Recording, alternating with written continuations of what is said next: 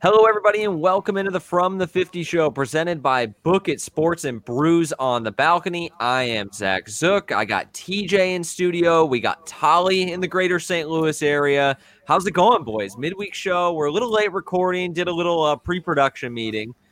So we're cranking it out now. How's everybody doing? How's your holiday? What'd you get for Christmas? Don't say cranking it out, Zook. I don't like that. Don't say cranking it out. No, well, we're cranking it out, cranking it up, and cranking it down. We had a great Christmas. Gonna say Happy New Year to everybody. Week 17. I can't believe we're here already.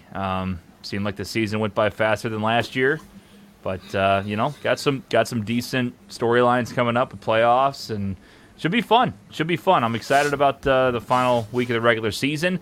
I think this is actually a week that's going to be more fun than usual because there's a lot of, you know, question marks on who's going to make the playoffs. So a lot of people are still playing their starters, and then you got some teams that are playing their backups. But honestly, I think this is more competitive this week 17 than it has in the past. So, yeah, I feel like there's a lot to play for, and we'll get into all that. But Tali, did you get anything? How'd Christmas treat you? Did you get anything nice for Christmas? It was good. Got a bunch of booze. Got a Derek Jeter Hall of Fame jersey. Always good. So. Always good. You get a bunch of booze. Oh, yeah. Yeah. Got a bunch of alcohol and liquor for Christmas. So what kind did you get, guy? I got a 30-pack of Bush beer. Oh. Got a bottle of some Jim Beam peach. Nice. Got a bottle of Maker's Mark 101. Do you just throw that Jim Beam peach is the best. The freezer, or is it just? No, I don't put alcohol in the freezer. What? What do you want, bitch? Oh, sorry, my bad. Yeah, yeah. It's so sorry. I always freeze the liquor. Always freeze the liquor.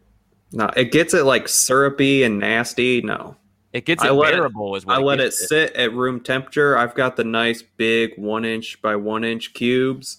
I was gonna say, like, you have like crystal and everything. Because my brother is like you, Tali. Like he has crystal. He sips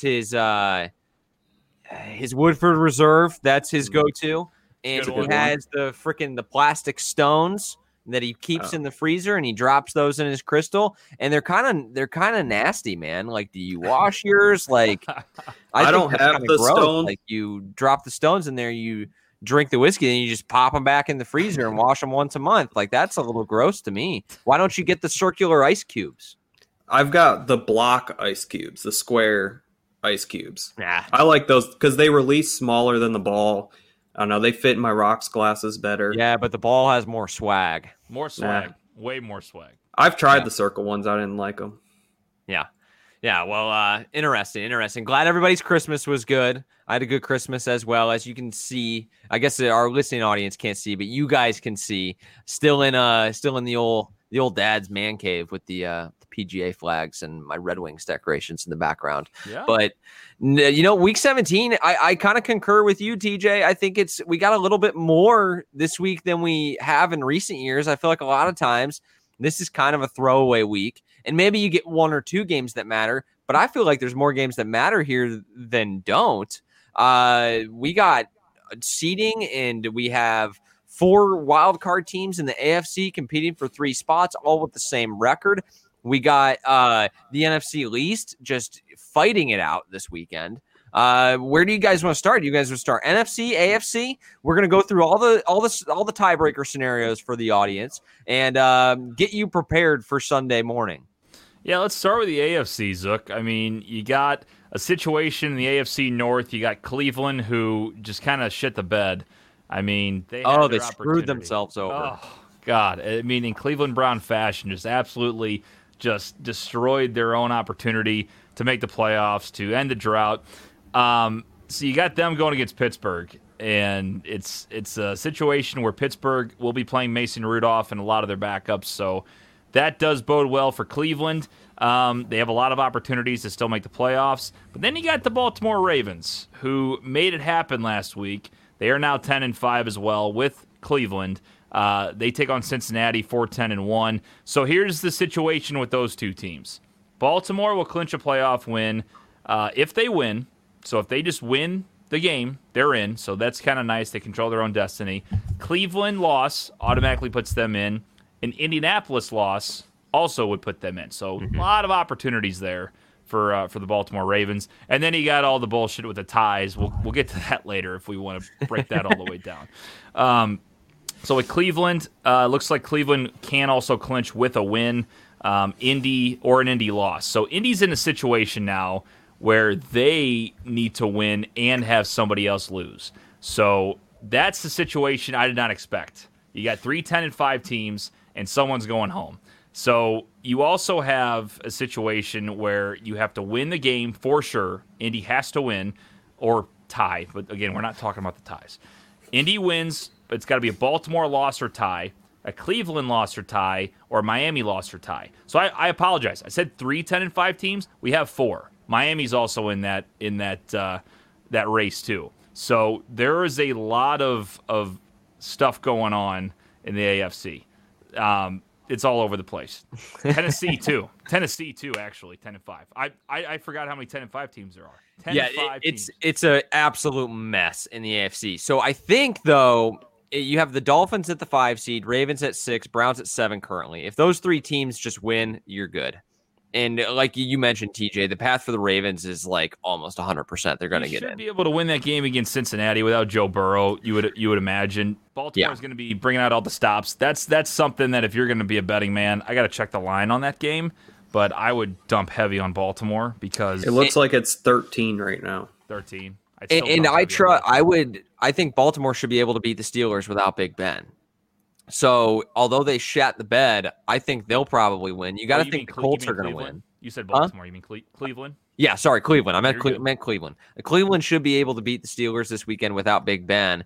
And then you have the Colts at 10 and 5. They're playing the Jags. So, I think the team in most danger of losing is actually the Dolphins and missing out of the playoffs here. But what's interesting for the Colts is they're 10 and 5 and they're kind of the odd man out right now. And they're on the outside looking in, right? They got to get into the wild card, but they can be the division champs and be the 4 seed too, because the Titans lost to the Packers on Sunday Night Football. They're tied at 10 and 5 right now. The Titans this weekend are going to play at the Texans, and Deshaun Watson's been playing really well.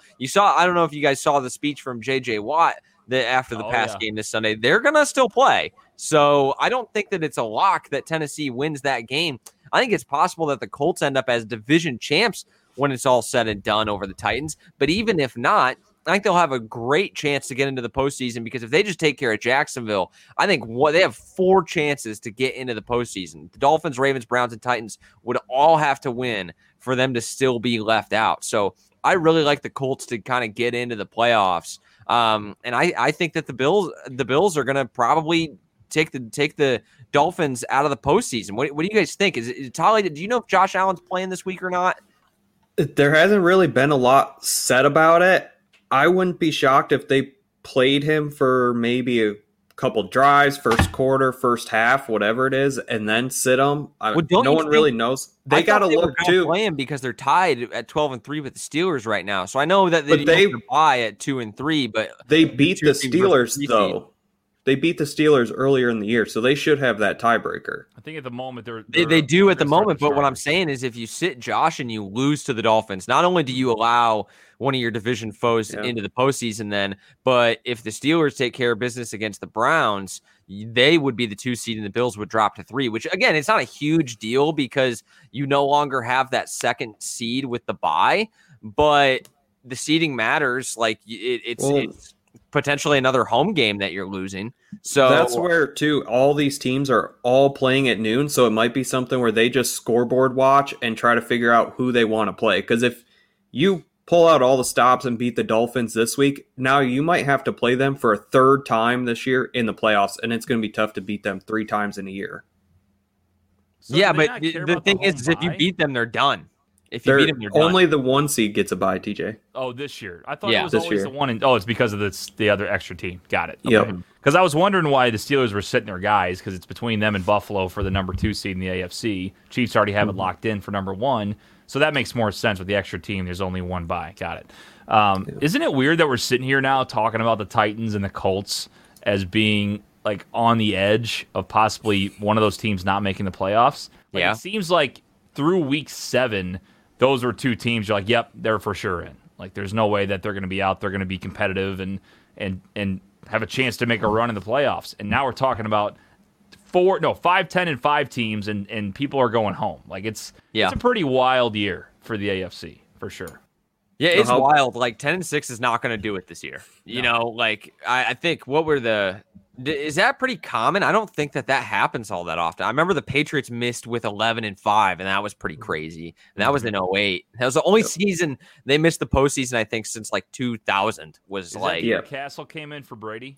Yep. Yeah, and they went 11 and 5 and somehow missed the playoffs. It happened that year, and I think there was a team in like 1985. It happened where a team went 11 and 5 and didn't make the playoffs. How bad would you feel for the Browns team? Oh yeah. Was that the Ronnie Brown team, Tali, on the Dolphins that won the division that year? Had to be. I'm not sure. So this is a funny situation where honestly every team except the Colts basically you win and you're in, and that's it. Like it's that simple. Like for the Ravens, beat Cincinnati, you're in, which is a perfect situation. Like they couldn't have loved their situation better after the Browns shit the bed against the Jets last week. Then you got Cleveland against Pittsburgh, where they're sitting all their starters. Should win. Baker's pissed off. He's kind of clapping back at media members. I don't know if you guys saw that press conference he had. I think it was yesterday or 2 days ago. And someone asked him a question about, you know, do you take all the misses you've had and all the bad moments you've had, and do you use that as motivation or what? He goes, no, I use it as the opposite. I want to drop 4 more balls. Basically, like, fuck off. What kind of question is that? But Miami also just winning by themselves gets in. Tennessee gets in. So it looks like right now, Indy's the only team, as we mentioned, that needs a win and help. But you're also in a situation where you need either Cleveland, Baltimore, or Miami to lose. So I don't know. Like you would like to think that Indy's like the odd man out right now, but you have a chance that one of those 3 teams losing, like you're still in a pretty good situation. So. It's going to be crazy. Like, I don't know who I would call a lock. I think Baltimore's a lock to get in. Cleveland, Miami, I don't know. I think Indy deserves to be in more. I'd love to see them. I think they'd be more competitive. Cleveland, Miami are 2 teams that I think one of those 2 teams is going to go home. Like, one of them will shit the bed. I think so, too. I think it's going to be Miami, like Zook said. I think Josh Allen will be in the game for the majority of the time. It would be kind of hilarious, though, if it was the Browns. Oh, it would be very funny. I mean, that city burned to the ground. Maybe like see, I think the Colts are like practically a lock to get in because they have the Jags, and you know one of those teams is gotta lose. I mean, I'm with you, TJ. I think the Browns and the Dolphins have the highest likelihood of missing, and I think at the end of the day it'll be the Dolphins, which is kind of a bummer for any of those teams to miss because they have had really good seasons, and for all of those fan bases, it's the best team they've had, you know, in quite some time. Imagine being the Browns. You have your first winning season since 2007, and you miss the playoffs, and you go 10 and 6. Well, they were 10 and 4, and you lost to the Jets. You had it all right there in front of you. Yeah. You had it all right there in front of you, and here we go. Yeah. And it feels like the jinx is in full effect right now. They'll lose to like Mason Rudolph or Duck Hodges or whoever the freaking Steelers are going to roll out there and miss. And it would just be so Browns. And you know, I hope it doesn't happen right now. He would blame Nick Chubb for running out of bounds to the fucking 1 yard line and not covering that one game. It's a hex. Big Web put a hex on the Browns. Yeah, he did. Non-cover. He did. I forgot about that. But yeah, unacceptable. This could be a Mason Rudolph wants revenge game going up against Myles Garrett again. He might play well. Oh, I forgot about that storyline. Is he the one starting? Do we know? Mm-hmm. That's what he said. Yep. It's Mason Rudolph starting. They have got another backup. Good God. Yeah. Yeah. Holy shit. I can't believe that he's still. I mean, I can't believe they don't have someone ready to go. You know what's crazy? I kind of liked Mason Rudolph coming out of college. I thought he was pretty good. I was like, I'd take him in the second round and like have him be a starter. Because the way like he set records at Oklahoma State with James Washington, I liked him better than some of the first round guys, and he is just awful, just a terrible quarterback. Yeah, you can't put it together. There were a lot of Pittsburgh fans I saw. They wanted Josh Dobbs back playing quarterback this week. No, you don't. Is Duck Hodges still there? As you were saying. Yeah, I think Duck at least gives him. He at least gives him the moxie factor. You know, like he at least has the Gardner effect. From Oregon, they had as their backup for a while. The mobile kid. It was like before Mariota, I thought. It was Boykin, wasn't it? Not Boykin from the Ravens, but there's a different, like Trayvon Boykin or something. He went to TCU and he was the backup for Seattle for a while. I thought that the Steelers. No, there was somebody else. Maybe they did. I don't know. He didn't last very long on that team. Yeah, but they said he was going to be, a nice fill-in for Ben if he got hurt, and then. But now they haven't dealt with the backup quarterback situation, like what's after Ben, kind of like the Packers didn't up until they got Jordan Love this draft. Like they've never like really figured it out because it's Rodgers is Aaron Rodgers. It's very weird. Big Ben's another story. Big Ben like wants to quit like every other week because like, oh, we suck ass now. Like I'm done, and like I can't play football anymore. And they're like if he quits, and Tomlin's like, well, fuck. Like now what do we do? Like we have Mason. Well, dude, Rudolph. He had the UCL injury last year, and before that he had been hurt. Yeah. And he's getting up there in age. He's older than Rodgers is by a couple years. Yeah. And I thought each of the last two seasons, I think in my mock draft, I've had them taking a first-round quarterback. And each of the last 2 years, they don't do it. Like 2 years ago, they traded up to 10 to take Devin Bush. Yeah. Like they did. They are not. It's very weird, like how opposite. And I'm glad you brought up the Packers because it's they viewed it like completely opposite. Like the Packers have taken a quarterback before they needed to, maybe perhaps so much so that they're not even going to get to play Jordan Love if Aaron Rodgers keeps this up because they're just going to have to let him walk or trade him.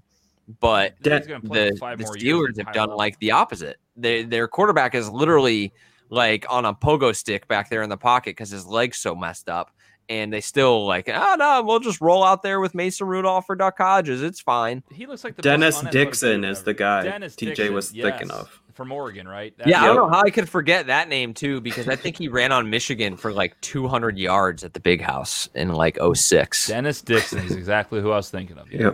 Boykin, because he was also a mobile guy too. So like Boykin, like I remember Boykin in college. Like it just those two kind of, I don't know, they kind of have similar play styles. So I was like, but isn't he a bigger guy? Wasn't he a kind of a taller, bigger guy? And Boykin was kind of like a 5'10", 5'11", shorter. I don't know. Yeah, that sounds right. A little different. But anyway, that's where I get confused. Yeah. Yeah, no, I don't know. I don't know what the Steelers are kind of thinking because I get that they draft. I think what is happening is they drafted Mason and they thought, well, he'll be the backup. And if he's good, we'll just start him. Yeah. But they haven't moved off of him yet, which they really desperately need to. Well, and honestly, they're a team where you've seen them the last few weeks. They could get bounced like first round. Yeah. Like if they get the AFC absolutely so competitive, they could. They've been on the biggest downside of anybody. Oh yeah, you're sitting there going, if anybody would get bounced first round that you thought wouldn't back in like week 9, it'd be the Steelers. I think whoever they face first round, and we'll see how wrong I am about this. Let's say they end up as the 3 seed, which they currently are. If they're taking on the Colts, Browns, or Ravens, what's the spread's less than 3, right? Yes. Mm-hmm. I mean, they just played the Colts, and it'd be the exact same situation. I think it's possible they're home dogs. They might give the Browns a lot. They might give the Browns like 6.5 or some shit. I could see that happen. I could see that. I think if they played the Ravens or the Colts or the Dolphins, it would be under 3. I think if they played the Ravens, they'd be home dogs. I really do. 2.5, 1.5 spread in that situation. Yeah. The Browns is the only team I could see them giving like at least 5.5 in that game. Yeah. I don't know. You might get a 3.5 or 4.5.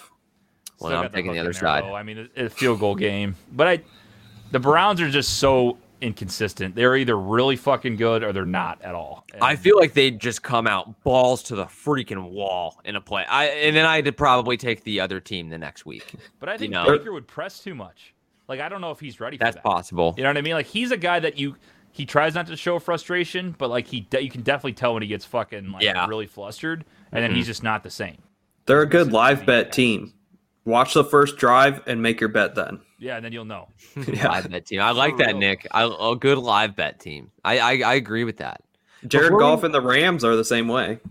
Yeah, well, when he's going to be – we can talk about that later. He's going to be out this week. But before we move to the NFC, I didn't know if you guys wanted to touch on the Jags locking up the first pick with the Jets getting their second win of the season. Trevor Lawrence, now all but a Jacksonville Jaguar. I didn't know if you guys wanted to talk about that, what that means for Trevor Lawrence. What do we think about him going to the Jags? Because I got news for you. He's going to the Jags. Unless the guy gets like caught doing cocaine or something, yeah. He's going to the Jaguars. Yeah. Might still go to the Jaguars. He might still go. Probably would, honestly. At this point, I think I understand why the Jets tried against the Browns, because you already knew that the Jaguars had the number one pick locked up. Like the Jags were getting wrecked, and the Jets were at this point saying, all right, well, we won last week. We kind of ruined the first-round pick, number one pick thing. Might as well just keep trying, and they won another game. So, I don't know. I mean, Jacksonville, I don't know if it's the right place for Lawrence. He'll be fine. I know they're going to take him. I don't know what that means for – I mean, Gardner Minshew's not a future franchise quarterback anyway. But for the Jets, I wonder deep down if, like, a few weeks ago they were figuring out if they really wanted Trevor or not. Like, I'm not saying they, like, tried more. But the fact that there's so many quarterbacks in that top 10 picks, like maybe they're like, hey, I don't mind Justin Fields. Hey, I don't mind Lance. Like maybe we will let that slide a little bit and just play some football. And, in that situation, Gase, I don't know what Gase is doing. I guess he's trying to save his ass saying like, hey, you see what we can do when we put it together at the end of the year with 2 wins. I could probably make this happen next season. Otherwise, I don't really know why there's a reason to win. I think it's stupid. I'm not saying you should throw games, but when you full all out blitz against the fucking Oakland or Vegas Raiders, it's pretty obvious you're not really in a situation to win. That's my take. But, you're talking about 3 wins at that point you'd have. But at this point, I think Gase is a dead man walking. I don't know what he's doing. I don't know why he's trying to win. But to me, I think they like other quarterbacks. I think they have eyes on other guys, and maybe that they didn't love Lawrence enough where it's like we have to have him only. Maybe they're teetering on him and Fields, and then they said, all right, let's go play football and figure it out, see how the dominoes fall. Yeah, and I saw this on Twitter. I hate when the media, sports media, tries to play the contrarian card. Like, they always try to be the contrarian. It's like, oh, the Jets, so everybody's saying Jets so stupid for winning. Yeah, I mean, that's true. What are they doing? Like, it's a lot of young guys that are fighting for a job next year. That's why I don't think it's anybody's fault, because like you said, Nick, it's the coaches. He's auditioning for his next job. All the young guys are fighting for roster spaces, and the front office has no control over what goes on the field.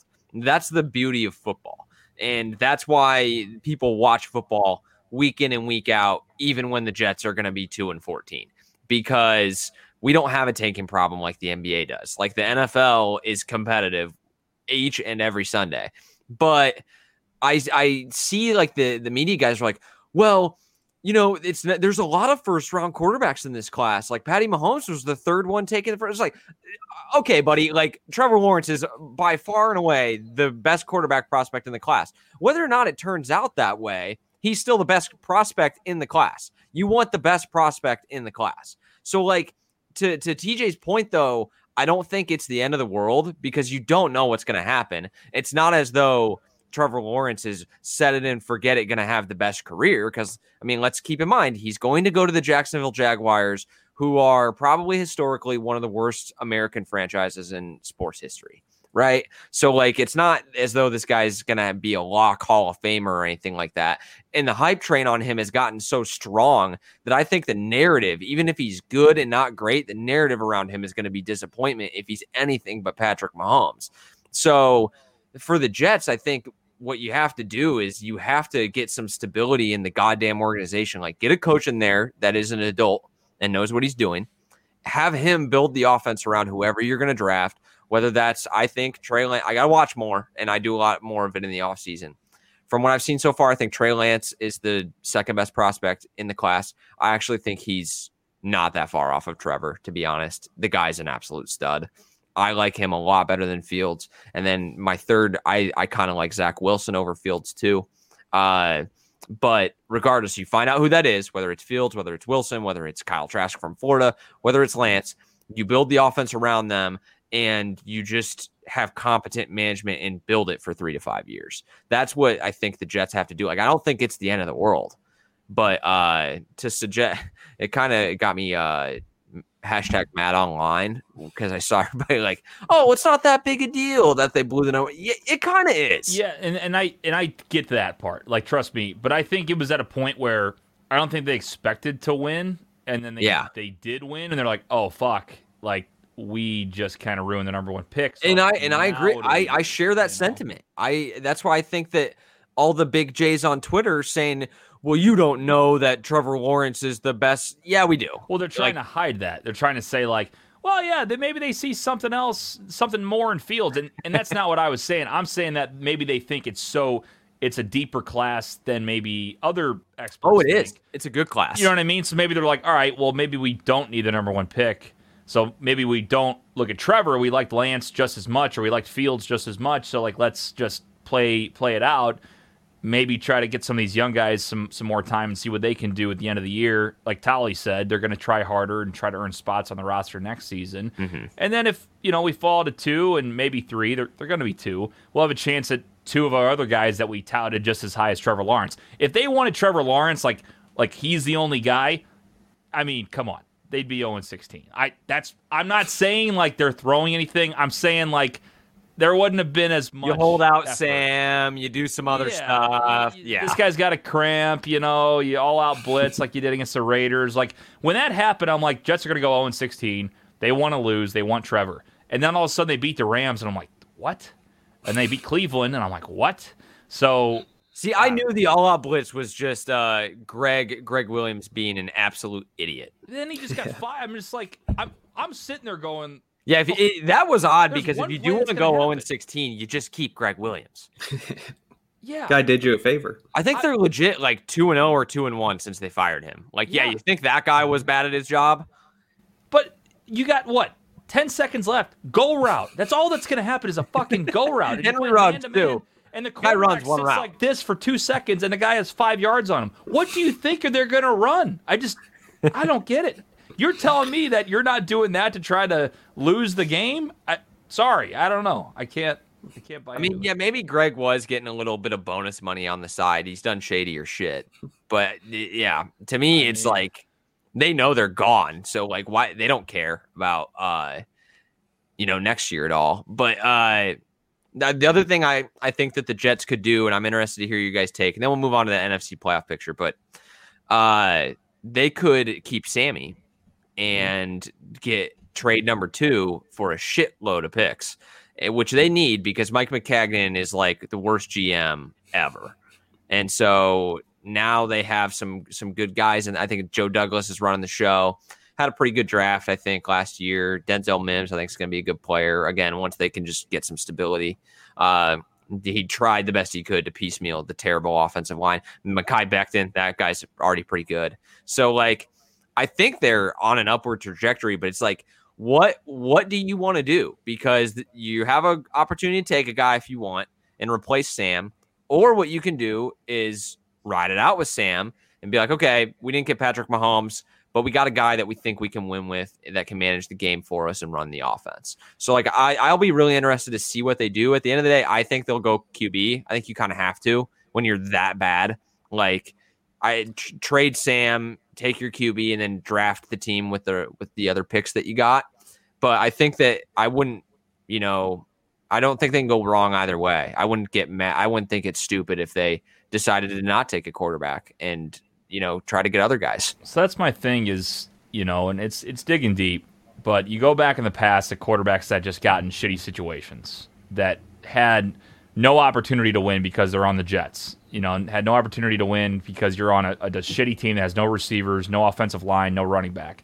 So you'd think, maybe they saw that it factor in Darnold, but then he just is in a bad situation. So you think about Mahomes, and I know this is reaching, but like, say the Jets take Mahomes. Is Mahomes the same guy right now? I think it's I think that's totally valid. I don't think you're crazy for saying that at all. So I think it's actually a lock that he's not the Patrick Mahomes we know now. For sure, and that's the thing. So we could say all that you want about Sam Darnold. I don't love him. I just don't think he looks like a franchise quarterback. That's just me. But I also think it's not exactly fair because it's the same thing with Wentz this season. We've seen what Carson Wentz can do when he has talent around him, and when he doesn't, he's dog shit. So you think about what other guys can do in different situations. You could tell right away Josh Rosen wasn't a featured quarterback. He just doesn't have it. He just doesn't have presence in the pocket, doesn't have the arm I thought he did. You can just tell he's not going to be a guy in the league for that long as far as like a starting quarterback. I could see it. Darnold, I'm not really sure. So, you know, I don't like him personally as far as, like, what I see from him, but maybe we haven't seen enough because he is on the Jets. You know, and then if you put Lance in there with the Jets or you put Justin Fields with the Jets, are they that much better? Like, yeah. Is Darnold really that bad that they're the reason? He's the reason they have... Oh, sorry. My video started playing in my background. I just totally threw me off. But I don't know if he's the problem. So if you're going to replace him, you better be sure that you're going to win some more games because you're replacing Sam Darnold. And if that's not the case, then Zook, I 100% agree with you. Trade the number 2 pick and get a shit ton of picks and see if Sam is the guy. Give him one more year. But they have nothing else. Yeah, it's a great point. You know, I honestly didn't really think about it. It's like, because Sam's really not the problem. I mean, I think we all agree about that. We don't necessarily believe in him, but we know that he's not the reason they're losing games. So it's like, you're right. What are you going to do? Drop Justin Fields into a situation where he's going to look the exact same as Darnold, and then you're sitting here having the same discussion in 3 years. I think it's tough because I think basically – I think probably what I do is I would take a shot at another QB because – if I'm the GM, I'm hoping we're not drafting top 5 again after this. And I have the opportunity to get the second best quarterback in the draft, at least. Maybe I could even work out a deal with the Jags to get Lawrence. But I can get a quarterback that I like because while, yes, Sam is not the reason we're losing, you're also at this point, I don't think he's like a top 10 quarterback. So you take another stab at a guy you think is going to be good. And even if the team sucks, you got to ride it out with him, and then you build around him the best you can. But there is something to be said for dropping a guy in a situation where the team's just going to fail because they get into bad habits like Carson Wentz, like Sam, and they perform poorly. Whereas you get Patty, you gets dropped onto a playoff team in Alex Smith in the Chiefs with a Hall of Fame coach. Yeah, no shit. He looks pretty good. Well, you know, I think they drafted Mahomes as being like a replacement eventually, but Alex Smith was their guy. Alex Smith was putting them in a situation to win, to make a Super Bowl run maybe, because he was good enough. He was a little bit above average, but then he had the freak injury, or he had an injury problem, so they put Mahomes in there, and they're like, holy shit, this guy's like unbelievable. Like he's better than we thought he was. And that happens. I mean, I don't think the Packers drafted Aaron Rodgers late in the first round to replace Brett Favre, thinking that he's going to be who he is now. You just don't know. So yeah, no, you don't. You know what I mean? So if you're going to draft a guy in Sam Darnold, who you took a top 5 pick with, you know, just a few years ago, do you really want to waste that right away, or do you want to try to surround him with more talent? I'm not, again, if I'm being honest, if I'm the Jets, I take a quarterback. I think Lance, I've seen him play. I think he's better than Sam Darnold is already.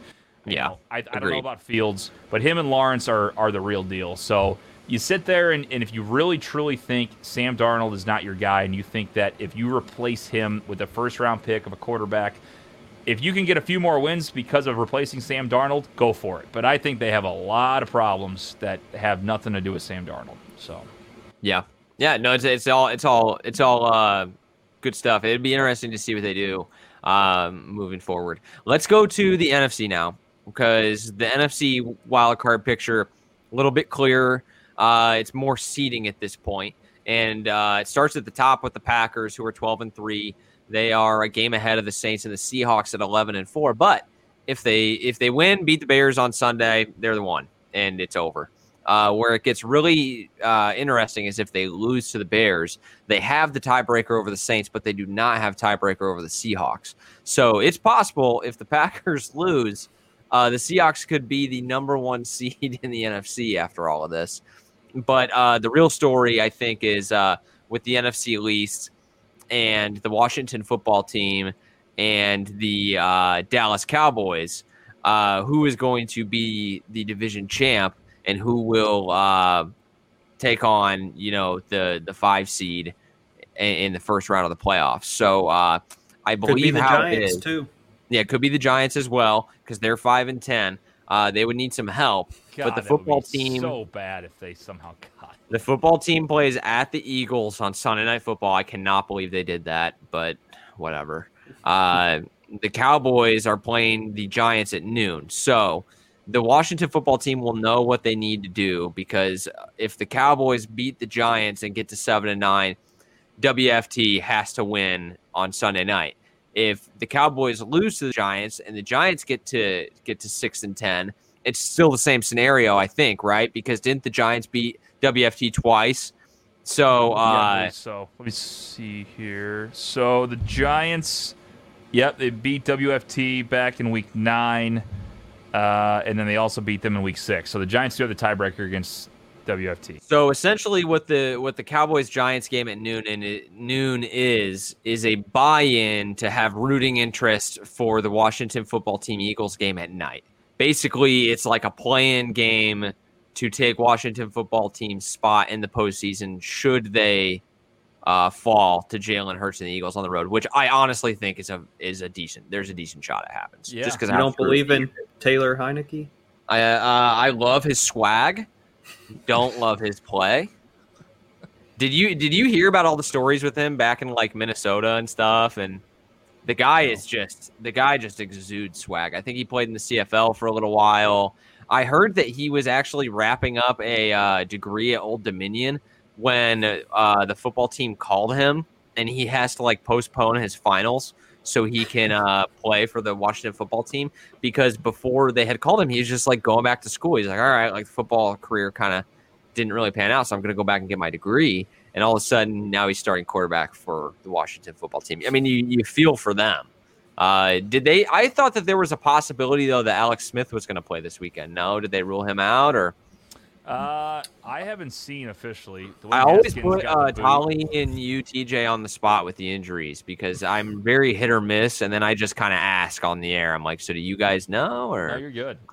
With Haskins gone, like I figured they're going to start Heinicke. I didn't know how close Smith was, and I honestly actually, Alex is projected for 16 fantasy points. I think he's going to play this week. That's actually big for them. Practice in limited capacity, so he's going to be in. For how long he lasts in the game, that's another scenario. But while we're talking about them, we could go on a little tangent here. You guys want? What are your quick thoughts on Dwayne Haskins getting cut? I have none. Yeah, I have none. I mean, the best thing I heard was terrible pick, idiot. First, you are a guy playing for a team whose coach just beat cancer, so maybe have a little self-awareness and don't host your girlfriend's birthday party at a strip club. Yeah, maybe just. And if you are going to do that, probably should take everyone's phone so that photos of you aren't taken. Yeah. I mean, yeah, what a moron. It's not the first time either. I mean, he's been in trouble all year long. Is a terrible pick. Everybody within the organization on the personnel side was like, we don't want him. And then Dan Snyder was like, but he played high school football with my son, so we're taking him. He's something. I don't know where he's gonna end up. I guess there were a couple teams that expressed interest, but really? I don't know. Because I was thinking about it after. Who is signing him to be their backup or even on the practice squad? Like I have zero interest. I'd rather draft somebody in the 5th round. Yep. And he was what? The first round pick? He's awful. 2 years ago? 15th overall, I want to say. The 10 or 15. He was in the Daniel Jones draft. That quarterback class was awful. Yeah. It was Daniel Jones and Haskins. Were they the only two? They were the top two. Or was there somebody ahead of them? Oh, it's going to bother me. I'll check it. So Taylor Heinicke was getting first team reps yesterday. Defense guys. Heinicke was getting first team reps. Yeah, so that'll be interesting to keep an eye on as far as the spread goes. And you probably won't know until close to Sunday night, I'd imagine. Washington's at -2 right now. So I think if Smith plays, I do like him in the game. If Heinicke plays, I almost think the Eagles are going to win. I'd feel even better about the Eagles if they had Wentz in there too, just because obviously he's more seasoned. Like if you're just going to win one, going to go for one win, I think probably Carson gives you the better shot. Oh, yeah. Kyler Murray was in that draft too. So. Kyler, yeah. I knew there was like one guy at the top. I kind of forgot that. So that was Kyler's year. That was Kyler. Yeah, that quarterback draft class is really bad. That was Kyler, Bosa, what was it? Ferrell, Devin White, Josh. That draft class sucked. DN Josh Allen. I was gonna say Hawkinson. That was that draft. Draft class was not good. No, there was a couple guys that were good, but like Josh Cleveland Jacobs, Ferrell, 24th overall. Cleveland Ferrell, Raiders, terrible pick. They did come back with Jacobs. That was nice. Then I think especially once you got into the teens, though, like not very good. Debo Samuel, second round. So far, as 42, second round to the Denver Broncos. As of 2 o'clock on Thursday while we're recording this, the only thing that's been officially said by Washington is that Heinicke will play if Alex Smith cannot. So he's a game-time decision, it sounds like. Essentially, yeah. I bet you Smith plays. They're just keeping it under wraps. Yeah, if you're going for a playoff spot and you control your own destiny, practicing, put him in there. Yeah. Comeback player of the year will be under center. I got to stand and throw a football, they're putting him in there. They need a win. So as far as other playoff scenarios in the NFC go, I don't think it's all that interesting outside the NFC least. But then you have the Bears, who are in the 7th spot right now. It's basically a 2-team race between the Bears and the Cards. Bears host the Packers, so like as a Packers fan, this is worst case scenario for me. It's like their Super Bowl, and we're just trying to lock up the one. We're hoping to not even have to play Rodgers. Nope, you're gonna have to win. It's gonna be a big game. You're gonna have to win at Soldier, sweep your division rival, and get the 1 seed, and in one fell swoop eliminate the Bears from the playoffs. I mean, could be an awesome Sunday, could be a terrible Sunday. Honestly, I'm excited about this game, Zook. I think Chicago's gonna get it done. Oh, it's gonna be close. It's gonna be close. Mitch throws for 3, and Montgomery gets 2. I think they're gonna. And they're playing well is the thing. Like they're playing really well the last month of the season. So I think that game. We were watching the Titans game, and I was like, it's absolutely going to be way more competitive than the game tonight. Like, they are going to bring it. It's going to be noon. It's going to be cold. You can't blow people out when it's noon and cold on the road. You just can't do it. I think the Packers will get it done because at the end of the day, it's Aaron Rodgers. But as far as the spread, don't ask me any questions about that. Dude, I'm telling you right now, though, I think this is the game that is the game changer either way for Mitch Trubisky and the Bears fans. Like if Mitch gets he wins this and gets them into the postseason, I think he's got to be the quarterback next year. Yes. If he wins this game, win or lose, first round of the playoffs, he's your guy. The Bears fans are back on the Mitch train. But if he the Packers go for the long con here and just lose. So that way you force the Bears, who declined the 5th-year option, to extend him to like a 2- or 3-year Blake Bortles type extension in the offseason. So that way we get to play Trubisky for like 2 or 3 more years instead of beating them and just eliminating them from the playoffs now. Like we're still going to be in the playoffs, whether it's 1 or 2 seed. So maybe you just long con Chicago and lose on purpose so that they keep Trubisky. Maybe you let Trubisky throw for like 500 yards. I think and let Bears fans hold on to that for like a decade. All right, so here's your guy, Bears fans. Just soak it in. You get this guy to win on Sunday, and he's your guy. I mean, this is a chance that I seriously do think it's going to be really hard to part ways with him if he somehow beats the Packers and gets him into the playoffs. I for think 2 out of the last 3 years. Him if he wins this game, because you're right, it's their Super Bowl. Can't argue with the results, man. 2 out of the last 3 years, Nagy and Mitch have made the playoffs if they win this game. Good luck, Mitch. I'm rooting for him. I think I'm going to pick the Bears that game. I want them to win that game. I don't know why. I'm rooting for Mitch. It'll be interesting. Do you think Nagy stays whether they win or lose? Or do you think he might be gone too? Where would he go? I think it's tough to fire Nagy. I think it's tough to fire him. I don't think there's a chance. I think there's a chance they do, but I don't think I kind of am thinking. I'm getting vibes from my Chicago peeps that I listen to and talk to that live up there that they're not going to can him either way. I think who's really on the chopping block is Ryan Pace. I don't understand. Like if you're going to fire Ryan, I feel like you just might as well fire Nagy too and start over and get rid of Mitch. I feel like it's weird if you fire Pace, but then hang on to his shitty pick and his second coach that he's hired that people are unhappy with. But with Nagy, it's like they went 12-4 his first year. Then they missed the playoffs, but they went 8-8. I mean, it's not like everybody thinks that they were 4-12. They were 8-8. At worst, they're going to be 8-8 again this year. At best, they're 9-7. They make the playoffs 2 out of the last 3 postseasons. That's something Bears fans have not experienced in a long time. Okay, so what if they lose, miss the playoffs again? I could see Nagy being fired then. I can see Nagy being fired, on Black Monday, if especially if it's like embarrassing fashion, if Rodgers comes in there and puts up like 45 on him. But what do you do at the quarterback position next year? He's gone. No, but I'm saying, do you trade up? Do you try to get Wentz? What do you do? You're in the market for Derek Carr. You're in the market for Sam Darnold.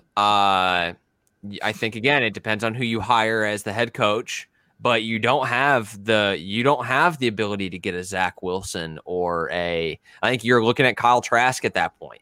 Yeah, like you don't have the ability to get a big guy. Do they have a lot of draft picks still? They could try to trade. I think they're in the first round. I think they have one in the first round this year at least, which is more than they've had in the past because their top draft pick the last couple of years has been Cole Kmet in the second and then Ty Montgomery in the third 2 years ago. Can you imagine being a Bears fan and go from Mitch Trubisky to Sam Darnold? Holy shit, I have a heart attack just thinking about that. So one thing I've heard some Bears fans talking about is if they lose, you do the full teardown and you like trade Mac and get a shitload of picks. You trade Akeem Hicks. Still. You're so close. Like if you're going to take a new QB and a new GM and a new head coach anyways, I don't know, though. It makes no sense to have a good pass rusher when you're winning six games. Competitive, like you said. I'm with you. I think they're a lot closer to like that 12-14 than they are to like just tearing the entire roster. For some reason, it's just fun when the Bears are good. Like I'm not even a Chicago guy. I'm not a Bears fan. I hate Bears. I know you do. I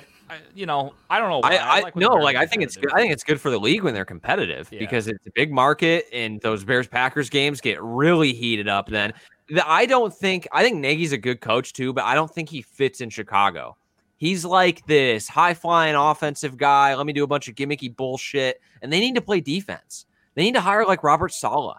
That's like a guy that would work in Chicago. Yeah.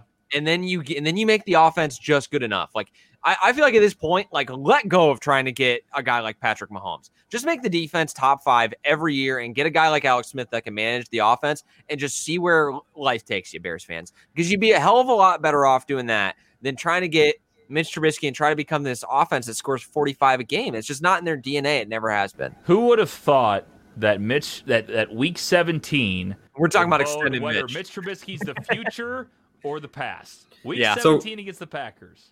Right now, the Bears are projected to have the 20th overall pick in the first round, and then they have picks in round 2, 3, 5, and 6. You got enough to package something to get to top 10. You're obviously not going to get. Yeah, but those are all. Those are all their own picks. So. And you're giving up probably a third to get into the top 10. Because that's a late second, late third, late fifth. Did that for Devin Bush. I should look up their compensation real quick because they traded up to get Devin Bush, and they were like in the 20s as well. So, I think they could do it. They could absolutely do it. You're right, TJ. Do you imagine them? It all comes full circle, trading up with the Jets to number 2 to get Lance. Fuck. See, all right, this is the perfect scenario. The Steelers literally drafted 20th. I thought that was it. They drafted 20th. They sent their 20th for the 10th, and they sent the number 52 pick, which was their second round, and then they sent a 23rd round. So you got to pay. Like you will give up probably 2 to 3 picks. But if you think you're getting a franchise quarterback, do it. Yeah, sure. Valuable piece. Absolutely. And then you got to find somebody that's willing to dance though too. And I feel like the last couple of years, the trades have been down. But I wonder if that's in the back of their mind. Like this is a deep quarterback draft. Like this is if you need to before you have to have your analysis of the quarterbacks done before free agency hits. Like you need to know what you're doing, whether you're going to try to trade up and get a guy, or sign Mitch before free agency opens. Like you have to have your analysis of the quarterbacks basically complete. And then you have to get to the point where it's like, because obviously you don't know 100%. Like if you're like, we love Zach Wilson, we're going to try to trade up into the top 10 to get Zach Wilson, and you put your eggs in that basket, then you don't re-sign Mitch and you sign like a Nick Foles type. They're not going to re-sign him, but like you sign a type to where if you don't get him, you at least have somebody to play at the position. Someone at least just stand in and get you through a year. Like when they took Mike Glennon, but then still drafted Mitch. That would be what they'd have to do. You forget there's a lot of teams that still are quarterback needy, even playoff-capable teams like the Colts. Like Phillip Rivers is supposed to be the bridge guy, so who's after Phillip Rivers? They got to pick somebody. Steelers got to pick somebody. Yeah. I think this might finally be the year that Gruden says, pack your shit and leave, mascara, Derek. The Patriots need somebody. Yeah, Patriots absolutely need somebody in there. Dude. I can't wait. We'll talk about this more in the offseason. I can't wait to see what Bill does with this draft. He's finally going to have a good pick. Like, do you think Cam's career is done? Yeah, as a starter. Dude, I didn't realize how bad the stats were until I watched them. He's got 5 touchdowns, 10 interceptions, and only like 2,400 yards. Five touchdowns and 10 interceptions. Yeah. Oh, yeah. I didn't realize it was that bad. It's because, well, part of it's like, it's not as though he has all these attempts, but yeah, 5 touchdowns to 10 INTs. Yikes. I mean, that's fucking awful. New England has the 14th pick right now. Do you know who has the third? Backup now. Is that the third what? Third pick? The third overall pick. Who's that? The Dolphins. Yeah, from the Texans. Oh, that's right. I didn't realize Texans were that bad. So that's another thing that... Because we had talked about, do you actually buy into Tua or not? And they're going to have to, again, decide that. And it feels like with how much they've benched... I don't know, man. I know I'm biased. I like Tua coming out. He's a very efficient passer, and I think he can't throw the ball downfield, though. That's the problem. He's a franchise quarterback, and he's a rookie. I get that they're trying to make the playoffs and everything, and you had the whole Fitzmagic. What a great game that was! But guys, if they're gonna keep they're the ones fucking him up. Well, I don't even think he's benching him. They don't. He probably doesn't have confidence because his coach keeps benching him. How do you? I think twice, and he didn't start the season.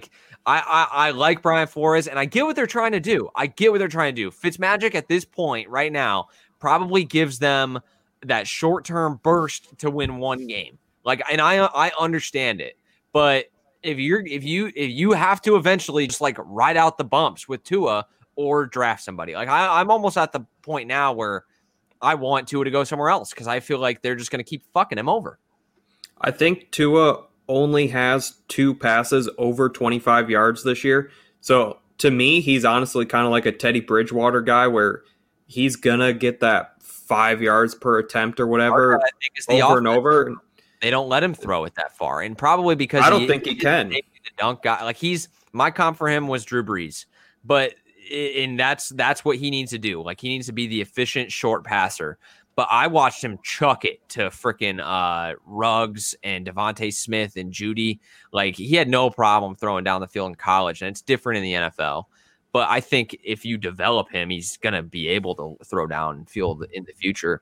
But I don't know. I mean, God, it's just I feel like they should draft somebody else because they really wanted to trade up for Joe Burrow and couldn't do it. And they have the third. I didn't realize it was the third pick. How much? I wonder. That'd be interesting to look up on Twitter when we're done.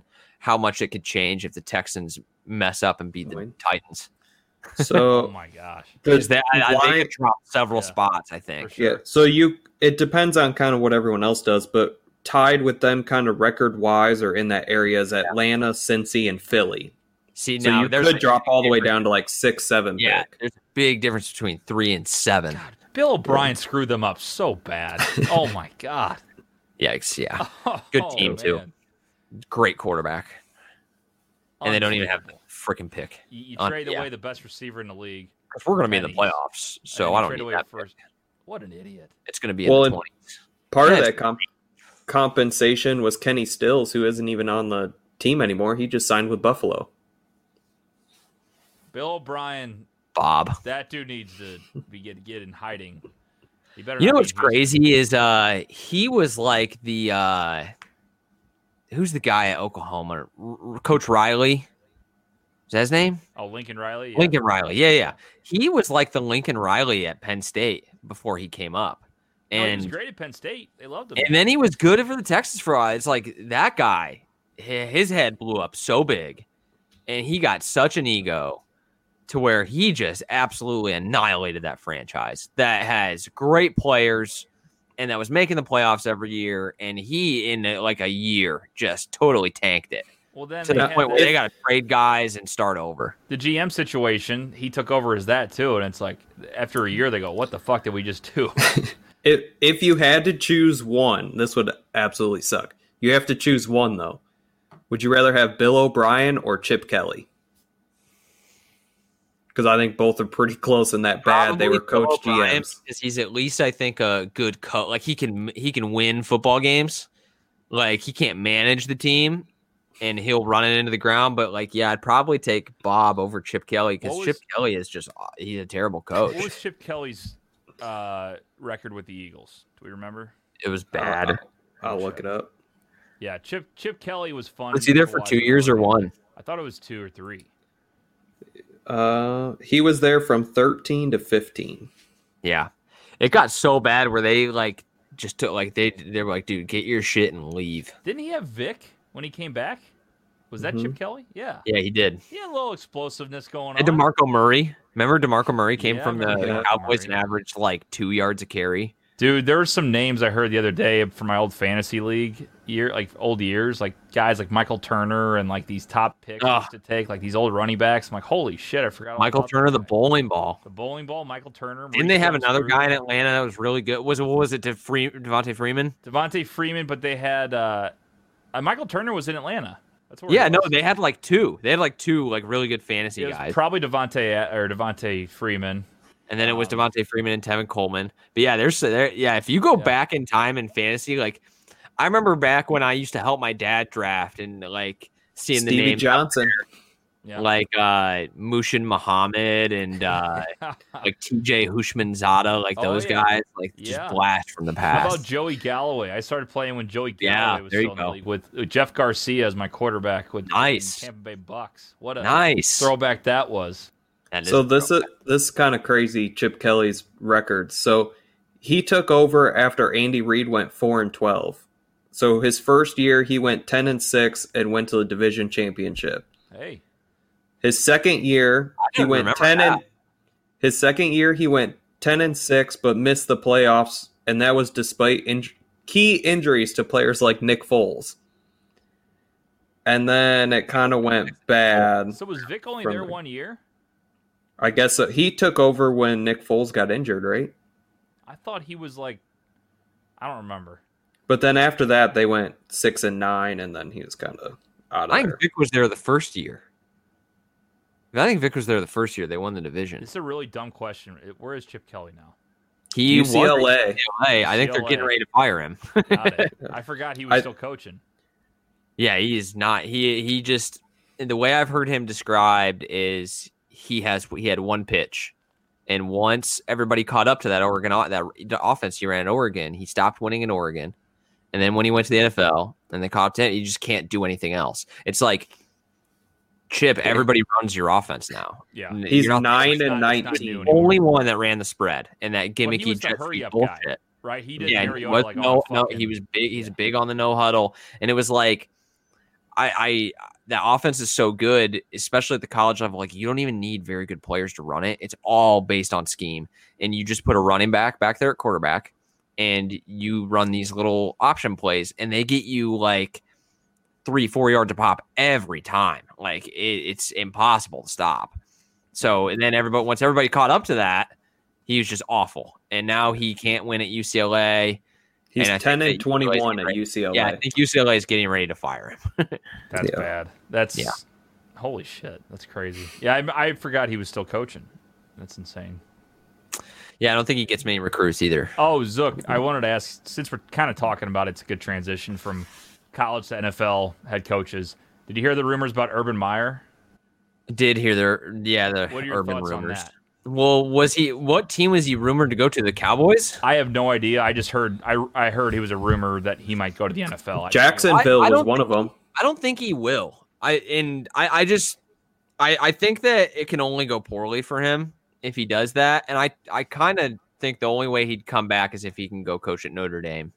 Yeah. Or if like Ohio State gets in a really bad spot, maybe then he'd come back and resurrect the program and become even more of a legend in Columbus than he already is. But like I thought it when he got let go of Ohio State, he'd take a year off and come back, but he hasn't. And I think he's waiting for the right thing. I think he's waiting for like an awesome job to open up. Like I think he would go to Notre Dame if they let go of Brian Kelly, but that shit ain't happening anytime soon. And I think he'd probably go to like a school like OU, or if Dabo left Clemson and goes to Bama, if Saban retires, I think he'd maybe consider that. But I guess I don't really see him going to the NFL. He's not a scheme guy. He is a recruiter. Jacksonville seems to be the one that people know about. There are two teams that reached out to him. Jacksonville is the one everyone's like. And if he went to Jacksonville, I'd have somebody. He would need to get a brain scan. Why would you go to Jacksonville? Because Trevor Lawrence. Why? Yeah. Do you? It does not matter. Have you heard anything else about Bill Cowher? I heard rumors about that. That was kind of the biggest rumor on that was if they got Trevor Lawrence, that Bill Cowher would go to the Jets if the Jets were able to draft him. Got it. Yeah. I don't know. I think that the guys that are gonna, you know, who I think is gonna get interviews and potentially even a job this year is Joe Brady. Yeah, that's like I'm squatting on that. As a coordinator, right? Yep, and he's been in the OC for just a year, and he came from LSU, from the national championship game, and then went to Carolina to be the OC. But I think he's absolutely going to get interviewed. I think Robert Saleh is probably going to get hired this go around. I think he's actually going to. I think he might be a good coach. I've kind of come around. Last year, I told you guys, and I've typically held this in the past. I don't think it makes any sense to hire a defensive coach. Some of these defensive coaches, I think, run the teams better. It just is what identity you want to have. Like, I think especially if you don't have an awesome quarterback, I think hiring a defensive coach is safer.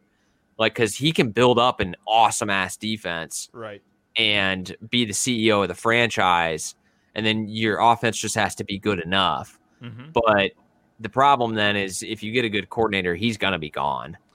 Wow. Whereas if you're an offensive coach like Matt LaFleur and you get a guy like Vic Fangio or somebody to run the defense, then you're set because they're probably not leaving to go for another job. Sorry, I know this is off topic, but sort of breaking news. I don't know if you guys saw this. I guess not since we didn't bring it up. I just saw it. Tannehill tested positive for COVID.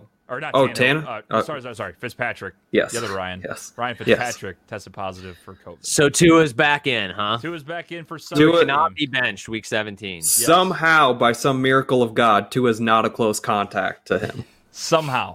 Because they hate each other.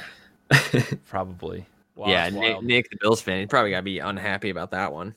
That sucks, man. Fitzpatrick. Bills are in. I don't really care what the Dolphins do. He got screwed. He won them a ton of games, and then he gets benched for Tua. Then he has the big comeback last week. Everybody loves him again. Then he gets COVID. Fuck that. That sucks. You know what that means, though. Tua will get them in the playoffs, and then Fitzpatrick will take his job in the playoffs. Yeah, probably. That's probably what's going to happen. Or he'll throw one interception or go 3-and-out one time in the second quarter, and Flores will yank him. I just like Tannehill does not have COVID. I apologize. Tannehill does not have COVID. Yeah, all the Saints or the sorry, not the Saints. All the Titans fans can change their undies. You know who I saw who's been a hot name for a few years that probably isn't going to get a head coaching job unless the Texans hire him. It's kind of down to the Texans, and they're saying they don't. Somebody back in October make this statement. Ben Albright, I don't know if you follow him on Twitter. I think he's a Denver Broncos guy. He basically had said he's like Bieniemy's not getting a head coaching job, and everybody called him a racist. And it's starting to like get to that point where people are pulling the race card. But one thing I heard that was interesting on Bieniemy is he had the issue at Colorado, which was like a domestic thing. I saw something about this the other day. I didn't really know what it was. Terrible in interviews. I heard he interviews terribly, and he does not come off very highly. And I've also heard there's questions about how involved he really is in the Chiefs' offense. I guess he doesn't call plays at all. He just relays them from Andy Reid. And I think that he's on the headset with Andy, and I'm sure there's collaboration. That Andy's always done that, whether it be with Nagy or whoever. But yeah, I don't know. I've heard that he's going to get left out again. I've heard the Lions maybe are interested in him. I think that's maybe a spot. They have, I think the Lions have done a nice job. They've hired minority coaches in the past, Jim Caldwell. I think they'd rather have Saleh. I think they would too. I think it's kind of down to the Texans. And if he doesn't get the Texans, cause I guess Deshaun Watson, I think wants him. That's his kind of in with that. The Jags wouldn't hire him. I think they're looking elsewhere. See, it is. I do think he eventually deserves a shot. I mean, at some point, whether he's a lot of people now are starting to talk up their QB coach though, instead of Bieniemy. They've kind of fallen off on that train, and a lot of people are saying that they're maybe not this year, but Toeb. I don't remember his name. In a year or two, though, a lot of people are saying that their QB coach will have a job. Yeah. Yeah. I mean, it's crazy because he's like the name you've heard about every year, and the guy just keeps getting passed over. I'm not saying that race isn't a partial factor in it, because I'm sure it is. I mean, you just look at statistics. Mike Kafka. Yeah. Kafka. So I'm not saying that's part of it, but I think that Albright was onto something back in October. Like, it was not the popular thing to say at the time, but I think he's going to be right. It's the guy's a terrible interview. He's not very personable, and he has questionable past in his past. Like, I do think that's kind of bullshit because, like, it's the NFL. Like, in like the '90s. Pretending that he's the only coach that has done something wrong in the past. Like, that's a little bit bullshit. Yep. If he can win football games, at the end of the day, nobody's gonna care. Like, do you think Ohio State cared about the whole Urban Meyer situation? Not one iota. Do you think that there's some shady shit going down at Bama and Clemson right now? Nobody cares because they win. And there's been other coaches that do questionable shit. Mike Zimmer's dating like a 25-year-old right now. Nobody cares. Really? Oh, dude, I don't know if you've seen, like, his girlfriend is a complete smoke show. Oh, I got it. Yeah. Pull up. Just Google Mike Zimmer's girlfriend, and you'll see. I actually did look her up. I think 25 is a little harsh. I think she's like 30. But yeah. Oh, Mike Zimmer is living the high life in Minneapolis right now. Oh, she posted a topless photo in her Instagram review about 2 months ago. Yeah, so there you go. I guess Zimmer isn't totally blind. No. No, he is not. Good for him. Yeah, there you go. Yeah. That's his girlfriend. I don't know how old she is. I remember I then looked up when the story dropped. This was like, must have been October, September. But I looked up her age, and I think she's in her 30s. Well, I think Zimmer's doing all right for himself. There you go, Mike. Mm-hmm. I mean, I think he likes her for her personality. That's why I'm guessing. Seems like a nice girl. Yeah, there's a lot of personality there. Well, guys, I think we can kind of wrap the show. TJ, do you want to thank the sponsors? Tali, do we got the little? Well, let's put our ribbon down so we can thank our sponsors here. Absolutely. Yeah. I'll thank them over vocal for the audio listeners. We got Kay Roberts at Remax Gold. Give her a call. One of the best real estate agents in the city of St. Louis, as well as Sarah Barron with Family Finance Mortgage and Aces Wild. Head on over to Aces. They are sponsor our Ace of the Week, and they're fantastic. One of our newer sponsors we picked up this year. We love Aces Wild. So give those guys a call. The housing market is awesome right now. You can refi. I mean, give Kay and Sarah a call. I just refied on our mortgage. TJ, didn't you refi? We were looking into it still. You're looking into it? Yeah, but Sarah was always just right there for us, just giving us the best numbers and working around the clock. Yeah, my parents refied, so like it's a good time. I mean, at the very least, reach out to them. They are not after your money. Like, they're very personable. They are not going to screw you.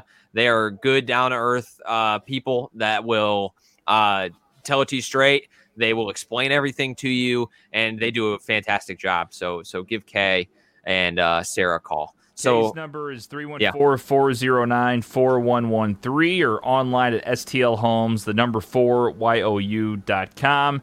And Sarah Barron, Family Finance Mortgage, 314-537-1282, online at familyfinancemortgage.com. You can also find Aces Wild at 208 North Main Street, Columbia, Illinois. Ice cold beer, 5 slot machines, Golden Tee Golf. You can live bet in there. They got the TVs in there for you to watch all the games. Great spot to go. Golden Tee, baby. And, play some Golden Tee. Talk some Lobster Mania. Lobster Mania is on those. That's Big Web's favorite slot game. And there you go. Tell Alex Schlemmer that the boys from the 50 sent you. Go follow them on Facebook too. Just search Aces Wild Columbia, Illinois.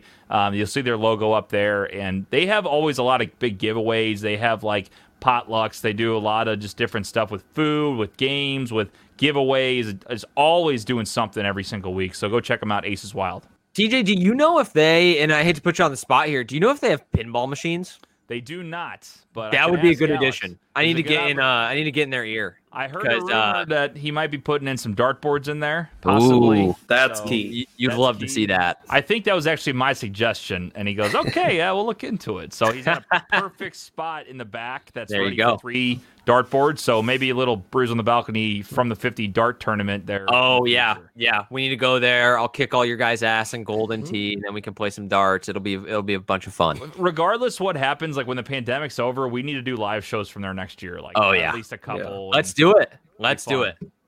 I'm in. Well, that'll do it for us here on the midweek show. We'll see you guys Sunday morning, the last true, NFL Sunday, last witching hour we'll have. Place all your bets. I mean, bet your mortgage, and then you can refinance it later on the games this Sunday, because from here on out, it's only like 5 or 6 games a week. So that'll do it for TJ, for Nick. I'm Zach. We'll see you guys on Sunday morning.